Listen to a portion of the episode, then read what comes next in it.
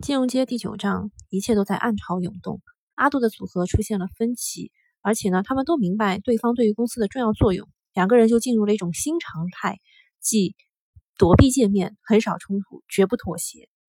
阿玛尼呢，明白杜叔叔对于九幺八的态度是不会改变的，于是他暗度陈仓，遥控太祖，偷偷指挥下属子公司进行销售，募集的资金全部交给深圳总部使用，我们只拿一个通道费。这样一来呢，我们就不用自己去找项目和这款产品匹配，也就不需要上立项会和评审会，堂而皇之的绕开了杜叔叔的监控范围啊，控制范围。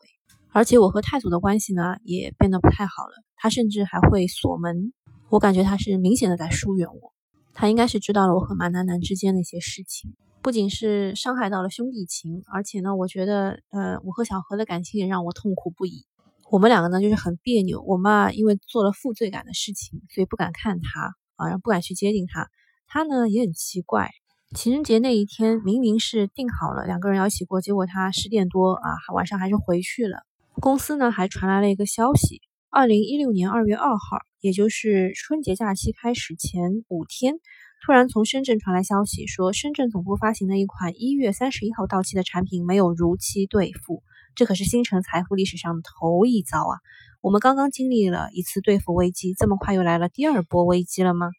后来在二月五号，深圳总部子公司管理部发来邮件，正式对事件做出了解释，但是有一种语焉不详、敷衍了事的感觉。他们说呢，是由于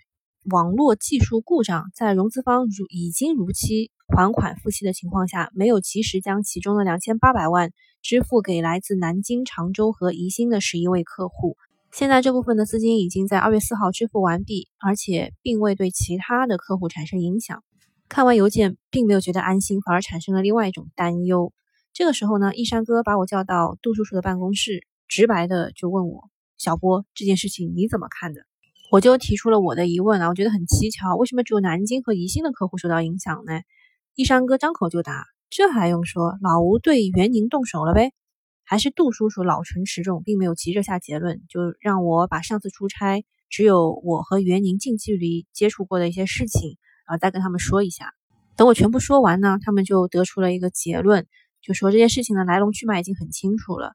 吴总在南京项目上曾经得到过袁宁父亲的帮助，但是人家没有进一步同意拿自己的信用去给他担保借钱，最后闹得不欢而散。双方交恶之后呢，啊，杜叔叔还听说老袁总跟儿子谈过，让他尽快的脱离星辰财富。小袁总呢拿不定主意，和南京公司的几个人探讨过几次，结果被吴总安插在他身边的人听到了，就把消息传回了深圳。老吴呢是绝对不会让他的募集团队出现脱离他控制范围的事情，所以他就想胁迫袁宁包销一个项目，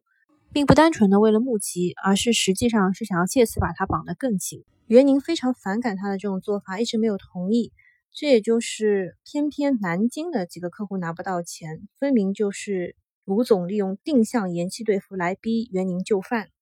一共就延期三天，说明老吴还是有分寸的，并不想把事情搞大，免得引火烧身。